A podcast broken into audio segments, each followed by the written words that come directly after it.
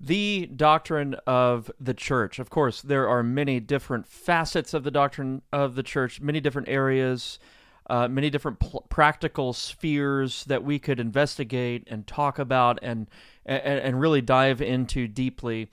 Um, but when we back up and kind of get a thirty thousand foot, you know, view of what's going on with the doctrine of the church, usually historically, that doctrine has been divided into two parts the universal church and the local church.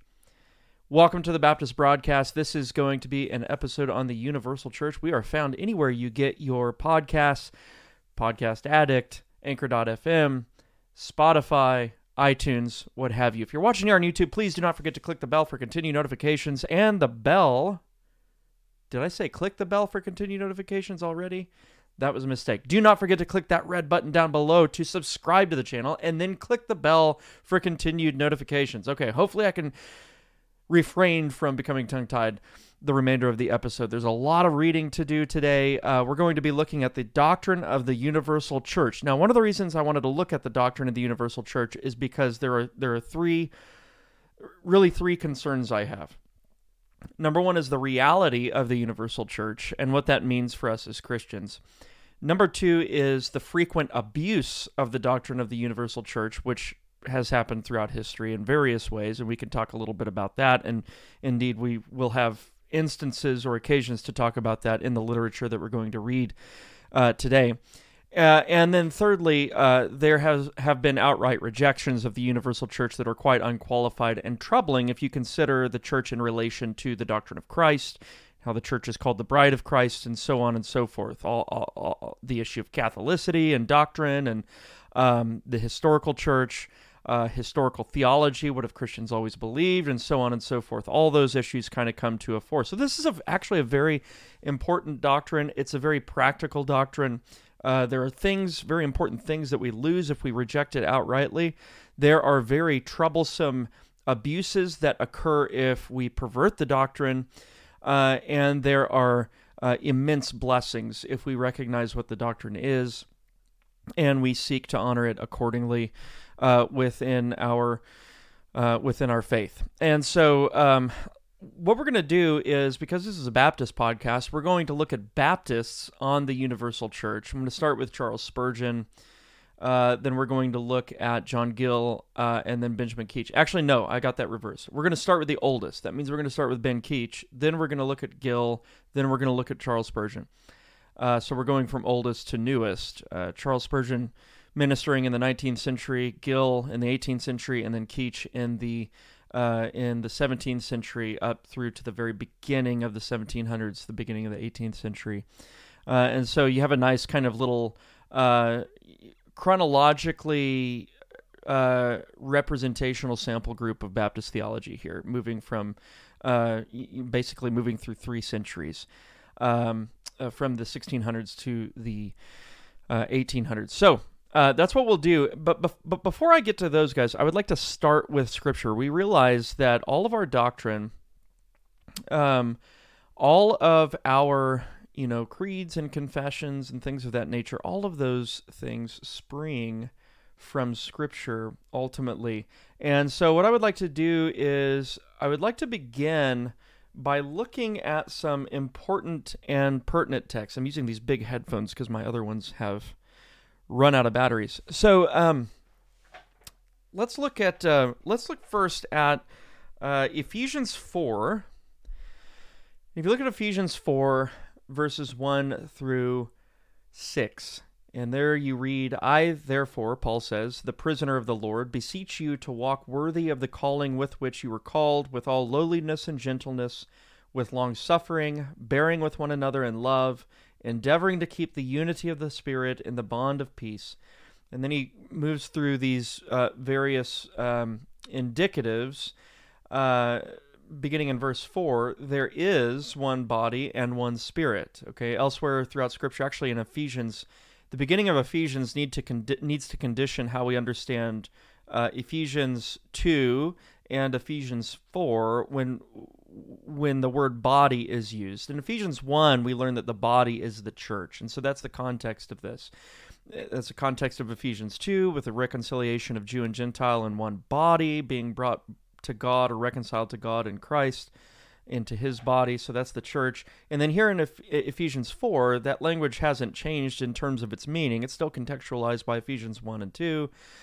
Um, there is one body, there is one church. If you read that text contextually, that's what you have to come away with. So there is one church or one body and one spirit. What accounts for the unity or the oneness of the body? It's the fact that it's united together uh, by one spirit just as you were called in one hope, so there's one hope of your calling, one Lord, one faith, one baptism, so one Lord of the one body, uh, one faith, that is one true Orthodox Christian faith, that which is believed or must be believed unto salvation, one baptism in the name of Father, Son, and Holy Spirit. We learn from Matthew 28, one God and Father of all, who is above all and through all and in you all. Now, it's important to note that the language of the one body or the one church in Ephesians 4 4 doesn't undermine the reality of particular congregations.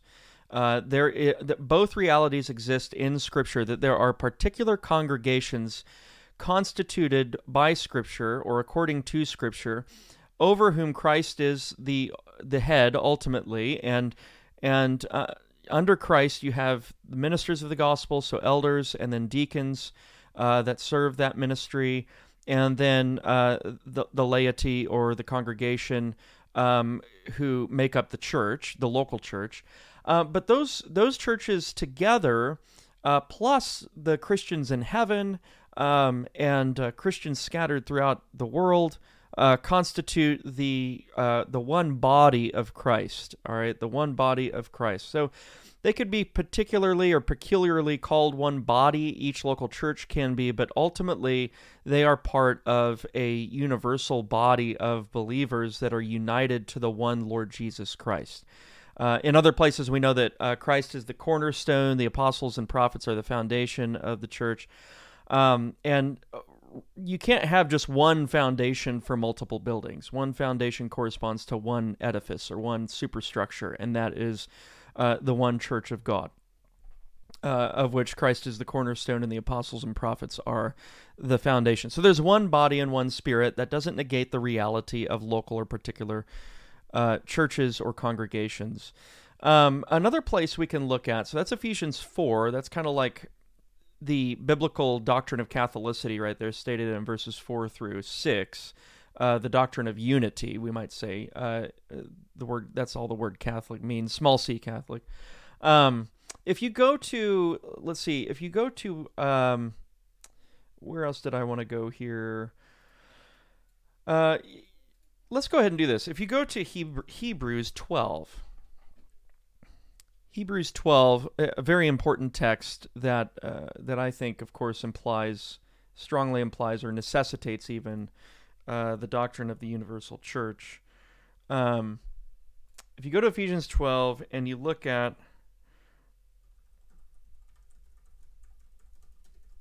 and you look at verses 22 through 24, you will see uh, the following. But you have come to Mount Zion. Now that's in the perfect tense, which indicates completion. You have come to Mount Zion, to the city of the living God, the heavenly Jerusalem, to an innumerable company of angels, to the general assembly and church of the firstborn who are registered in heaven. Now, all those descriptors coalesce together into that word ecclesia or church uh, here in Ephesians 12, verse 23, who are registered in heaven to God, the judge of all, to the spirits of just men made perfect to Jesus, the mediator of the new covenant, and to the blood of sprinkling that speaks better things than that of Abel. So this this is forward looking in this in the sense that there's a consummate reality to this when we are gathered together with the elect in heaven.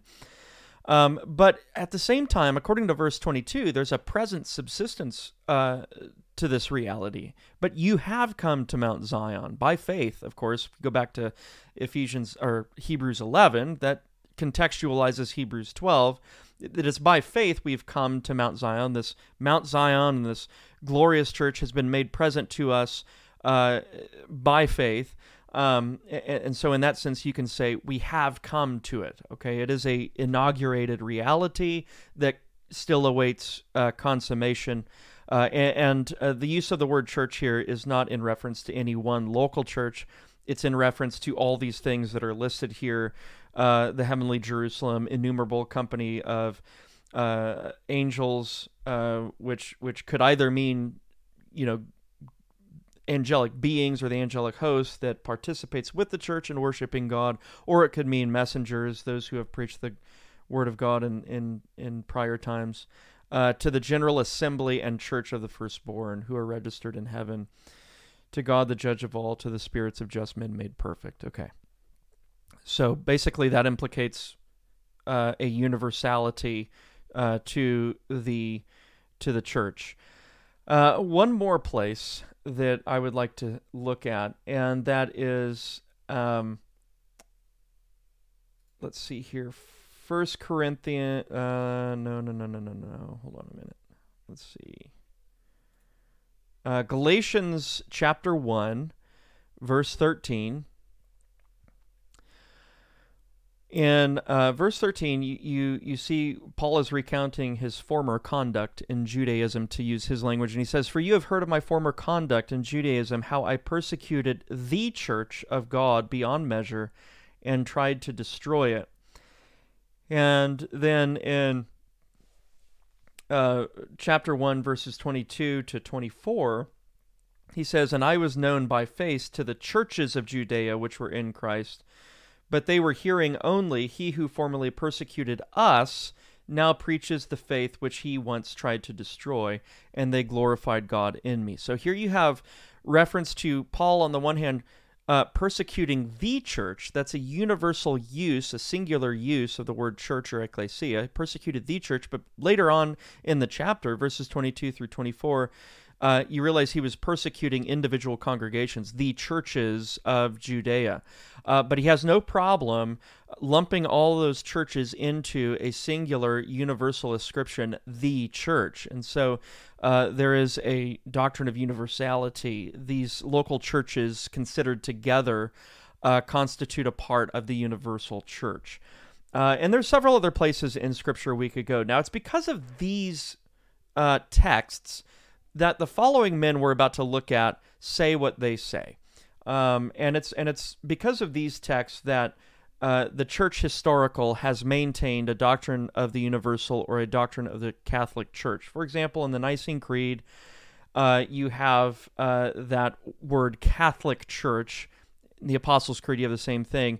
Now, that that terminology is not to be uh, understood in the same sense as the Roman Catholic Church. You, you notice that it doesn't say the Roman Catholic Church, it says the Catholic Church um, and Apostolic Church. And what it means by that is you believe in the one body of Christ, what, what Spurgeon will call the Universal Apostolic Church here in a moment, which is built upon a rock against which the gates of hell shall not prevail. I'm still using Spurgeon's terminology, but he's just he's just seconding what the church has always believed, what Christians have always believed, as a result of these texts and as a result of exegesis from the scriptures. Um, so, with that said, let's go and turn to um, first of all. Uh, Benjamin Keach, and I've actually got some fancy slides to bring up here for you.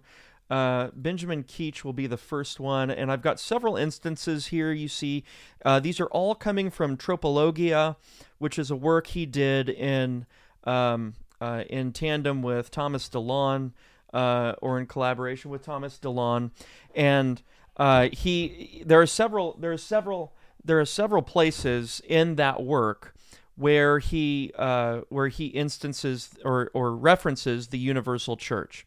So he says this. Actually, let me get to where I can read this a little bit better. Okay. Page 443 of Tropologia, that's in my edition that I have uh, on Logos, but I also have a hard copy of it. I'm not sure if they're the same.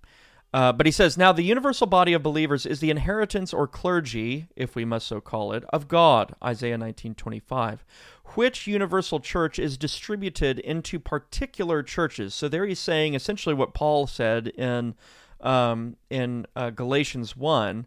uh, that there's one universal church, but this is dist- the implication in Paul's words in Galatians 1 is that it's distributed into several particular churches. And then Keach continues, as it were, by lots or parts. Neither is the term anywhere in Scripture partic- particularly attributed to the pastors of the churches, so he's wanting to guard.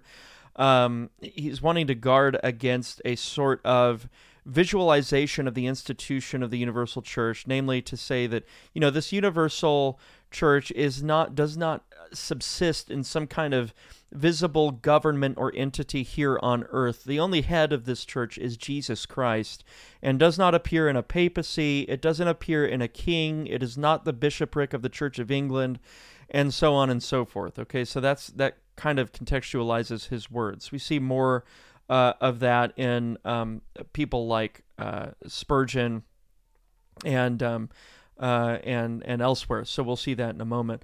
Uh, on page 687, he says, "So in the universal church are many particular congregations or communities of Christians."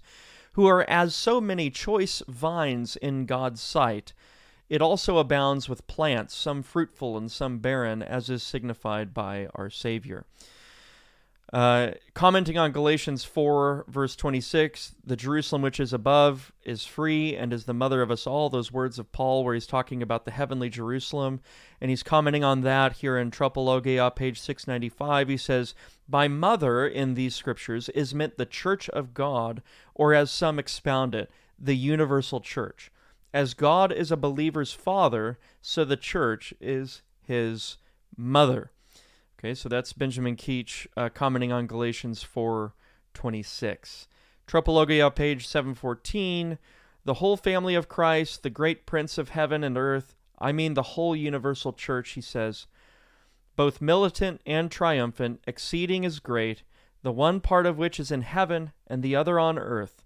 So, so now this kind of idea of, uh, of Hebrews uh, 12, you have come to Mount Zion, and it talks about the the saints there, just men made perfect, and so on. And Keach is referencing that concept. Um, he's quoting uh, scripture for, for this cause I bow my knees unto the Father of our Lord Jesus Christ, of whom the whole family in heaven and earth is named. Keach understands that whole family in heaven and earth to be the one church and body of our Lord Jesus Christ. Uh, so that's uh, that's Benjamin Keach on the Universal Church. Uh, at, at, minimum, there you can see that that that Keach is understanding these texts like we've just laid them out, like like I've just given my understanding, similar to to that, and um, and you know Keach is not an exception to the rule in the 17th century. Most Baptists uh, have affirmed the universal church and have had a, a particularly nuanced uh, view of the universal church in contradistinction from Romanism and uh, the uh, the the Church of England, and so I think I think you know our, our you know our our forerunners, our forefathers, Baptist forefathers in the 17th century, had a very well developed view of the universal church that would not only allow them to affirm Catholicity, but at the same time distinguish true Catholicity from the false Catholicity that you would get in Roman Catholicism or uh, the Church of England at the time. Let's move on to John Gill. There's quite a bit here to read from John Gill. It's it's pretty um, uh, squashed here on the screen, so I'll you know if you don't have it up on full screen, you might want to have it up on full screen if you're watching. If you're not watching, of course, just listen. I'll, I'll try to read it carefully and clearly. But he's talking about the church. Uh, this comes from his complete body of doctrinal and practical divinity. Um, and he says this As a general assembly, called the General Assembly and Church of the Firstborn, which are written in heaven, quoting of Hebrews 12, verse 23, and which include all the elect of God that have been, are, or shall be in the world, and who will form the pure, holy, and undefiled, undefiled Jerusalem church state in the future, in which none will be but those who are written in the Lamb's book of life. And this consists of the redeemed of the Lamb, and is the church which Christ has purchased with his blood. And who make up his spouse, the church he has loved and given himself for, to wash and cleanse and present to himself a glorious church without spot or wrinkle. This is the body, the church of which Christ is the head, and in which he is the sole officer, being prophet, priest, and king of it, it being not the seat of human government, as a particular church is, and this church is but one, though particular churches are many. So he's saying the same thing Keach did a minute ago. He's saying that this universal church is one church, even though there are particular churches that are many. To this may be applied the words of Christ. He goes on, My dove, my undefiled, is but one. Canticles, or the Song of Solomon, six, uh, chapter 6, verse 9. And this is what sometimes is called by divines the invisible church. Not but that the whole number of God's elect is visible to him, and known by him. In other words, it's called an invisible church, but not to the neglect of understanding that God sees who are his true saints. The Lord knows them that are his, and the election of particular persons may be known by themselves, by the grace bestowed upon them. And in a judgment of charity may be concluded of others that were that they are the chosen of God and written in the book of life. But he says, in other words, he means invisible church in this sense all the particular persons and the number of them were never yet seen and known. John had a sight of them in a visionary way, and they will be all really and actually seen when the new Jerusalem shall descend from God out of heaven as a bride adorned for her husband, which will be at the second coming of Christ and not before. Till that time comes, this church will be invisible. It is sometimes distinguished into the church triumphant and militant the whole family named of God in heaven and earth.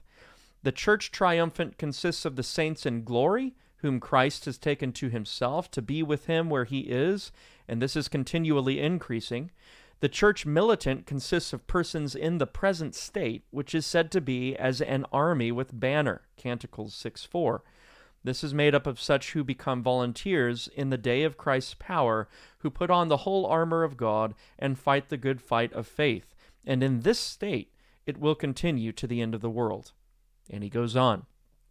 There is another in which the sense er, it, there is another sense in which the church may be said to be Catholic or general, as it may consist of such in any age, and in the several parts of the world, who have true faith in Christ, and hold to him the head, and are baptized by one Spirit into one body, have one Spirit, one Lord, one faith, one baptism, and one God and Father of all and are called in one hope of their calling, and this takes in not only such who make a visible profession of Christ, but all such who are truly partakers of his grace, though they have not made an open profession of him in a formal manner. And this is the church which Polycarp, or the early church father Polycarp, called the whole Catholic Church throughout the world, and Irenaeus, the church scattered throughout the whole world to the ends of the earth, and Origen, the church of God under heaven. And this is the church built on Christ the rock, against which the gates of hell shall never prevail. Such a church Christ has always had and will have, and which may be, when there is no visible particular congregated church or a particular church gathered according to gospel order, and of this apostle seems to speak, when he says, Unto him be glory in the church by Christ Jesus throughout all ages, world without end. Ephesians 3:21. So in this sense, in Ephesians 3 is another text we could have gone to earlier where it says be glory in the church throughout all generations. The way Gill renders it, unto him be glory in the church by Christ Jesus throughout all ages. Well, what particular local church has existed throughout all ages? Well, not not one particular local church. Uh, but the people of God, Christ has always had his people. He has, he has always had those whom he has called and has kept by his Holy Spirit and the Word, which is the gospel.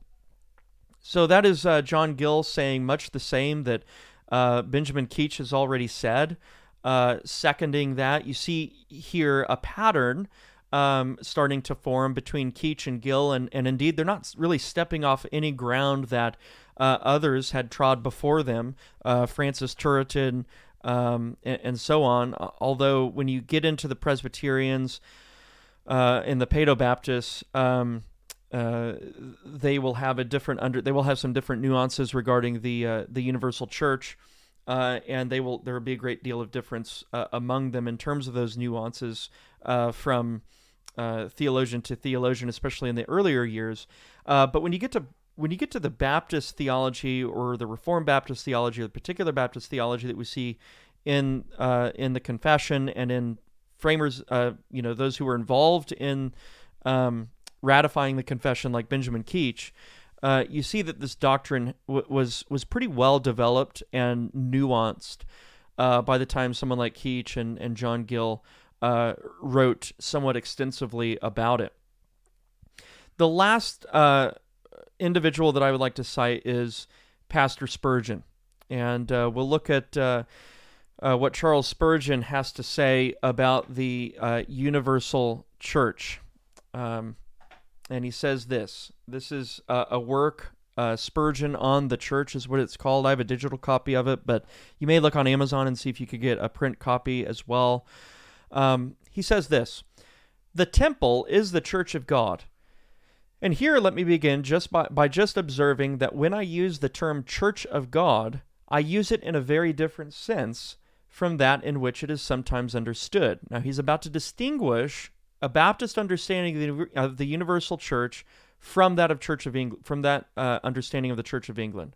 He says, "It is usual with many Church of England people to use the term church as specially applying to the bishops, archdeacons, rectors, curates, and so forth. These are said to be the church, and the young man who becomes a pastor of any congregation is said to enter the church. Now, I believe that such a use of the term is not scriptural. And this is kind of what Keach was getting at earlier uh, as well. Spurgeon goes on I would never for one moment grant to any man that the ministers of the gospel constitute the church. If you speak of the army, the whole of the soldiers constitute it.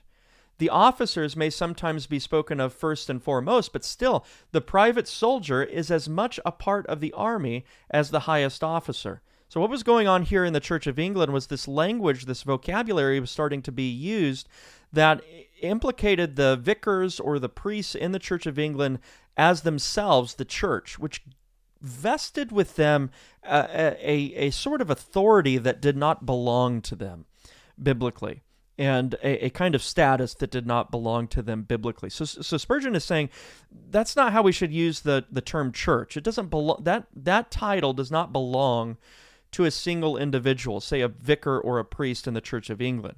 So we're not using it in that way. When we speak of the universal church, he says, we mean uh, all of God's elect, uh, all of God's people that he's had in all in all ages, um, in heaven, on earth, and so on. He goes on, and it is and it is so in the church of God. All Christians constitute the church, is what he says. Any company of Christian men gathered together in holy bonds of communion for the purpose of receiving God's ordinances and preaching what they regard to be God's truths is a church. So here he's distinguishing the local church from what he's about to call the universal apostolic church. Saying any company of Christian men gathered together in a locality in holy bonds of communion. They've covenanted together for the purposes of receiving ordinances and the preaching of the word, which can only happen in a local uh, area is a church, is a particular congregation. But he goes on. And the whole of these churches gathered into one, in fact, all the true believers in Christ scattered throughout the world, constitute the one true universal apostolic church, built upon a rock against which the gates of hell shall not prevail. He's using very similar language there to Gill and Keach. Then he says, by way of qualification, do not imagine, therefore, when I speak at any time of the church, that I mean the Archbishop of Canterbury, which is an office in the Church of England. He's saying, do not think that when I speak uh, at any time of the church, or we could say of the Universal Apostolic Church, that I'm speaking of the Archbishop of Canterbury. I'm not speaking of him. I'm speaking of the whole company of the elect, he says. He, I'm not speaking of the Bishop of London and some 20 other dignitaries and the whole host of ministers that are involved in the Church of England. He says, I'm not speaking of that. I'm speaking of God's elect, the whole church, which is comprised of peculiar, peculiar or particular local congregations. Um, part of it exists in heaven.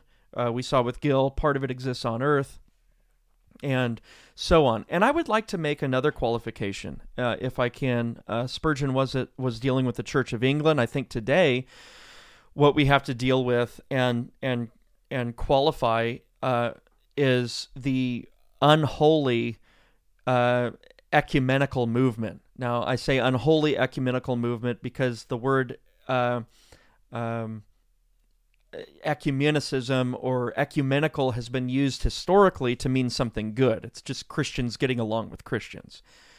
But that that term, along with the word Catholic, along with the word universal, have been a- abused by modern theological liberals to be as inclusive as possible of uh, denominations or quote unquote churches that we would not want to fellowship with at all, uh, and in many cases uh, would not even uh, call churches. Uh, or true, at least true churches. They would not be called true churches. So, um, for example, when when Baptists use the word universal church, or when they use the word um, Catholic Church. They're not meaning number one. They're not meaning Roman Catholicism. They're not meaning the Church of England. They're not meaning anything like that. You just saw what Spurgeon, how Spurgeon qualified it, and Gill and Keach, and the, you know, and that kind of thing.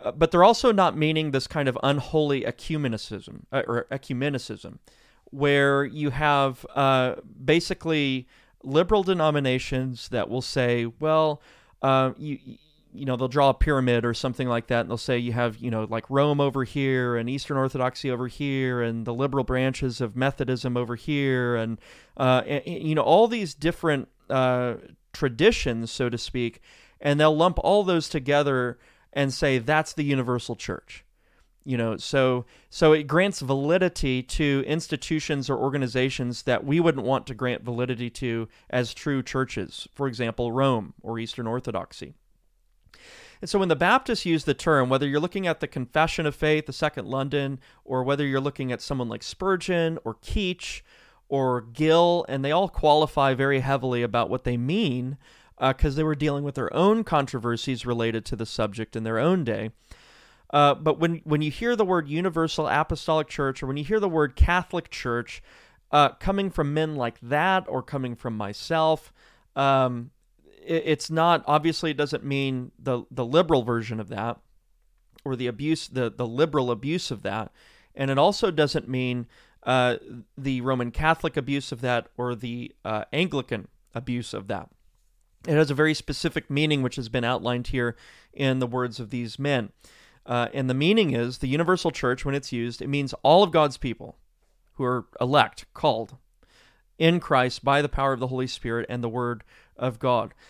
And all of those elect are to, in this present state, to use the language of Gill and Spurgeon, are to gather together in local churches for the reception of ordinances and the preaching of the word and the fellowship of the saints and the prayers. And those local churches, according to a Baptist polity, operate autonomously. There is no earthly head of the universal church that kind of governs all of the local churches uh, there, there's n- none of that going on. Christ is the only head of his body. Christ is the only head of his bride, to use the language of Ephesians 5.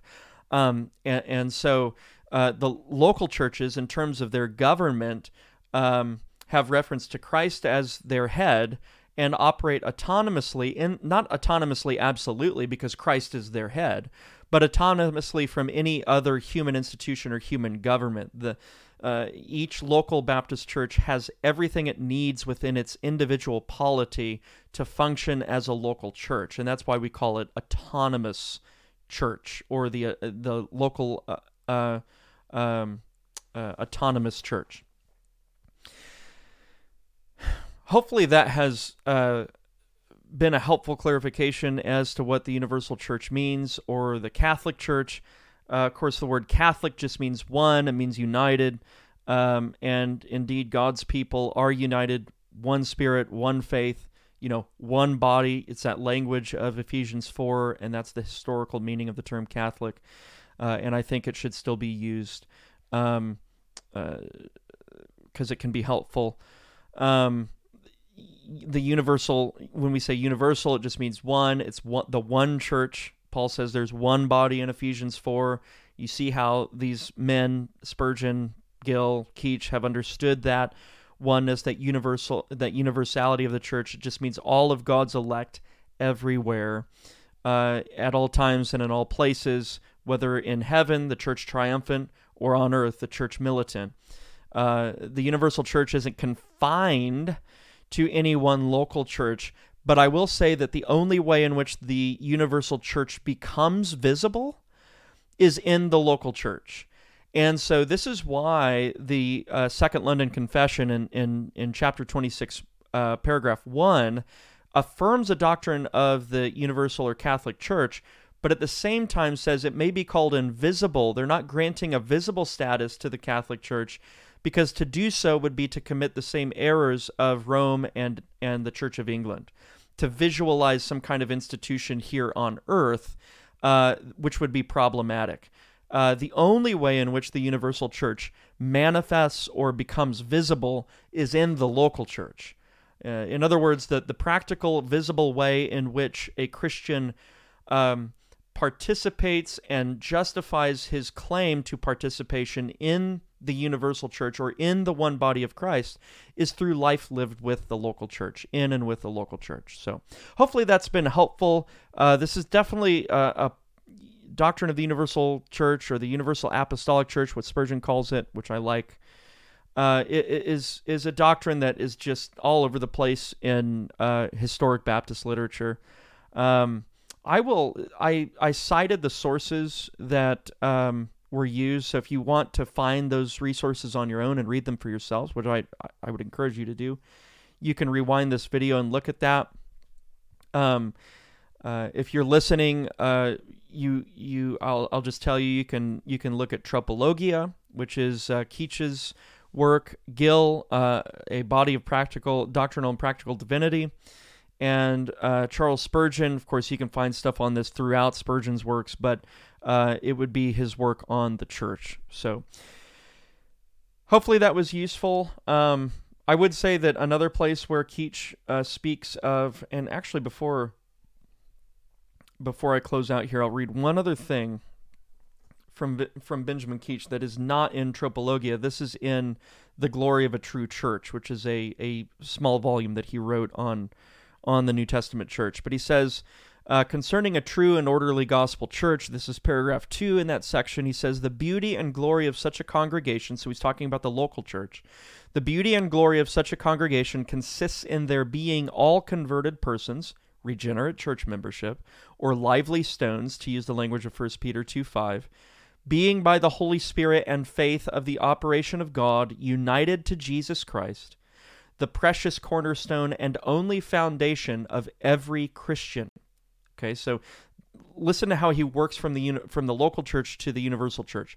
Jesus Christ is the turning point here, the precious cornerstone and only foundation of every Christian, as well as of every particular congregation, local church, and of the whole Catholic Church. He uses that language. Now, he's not talking about Roman Catholicism. He's talking about the true Catholic Church which is all saints who have been called by God into the faith by the power of the Holy Spirit and the word of grace. Um, and, and, and the word Catholic Church that he uses there is synonymous to his use of the universal church elsewhere. And the same is true with Gill, the same is true with uh, Spurgeon and other uh, prominent Baptists that we could uh, talk about. Anyway, hopefully that was helpful. God bless you guys. If it was helpful, give this a share. If it was helpful for you, maybe it'll be helpful for someone else. Have a wonderful day.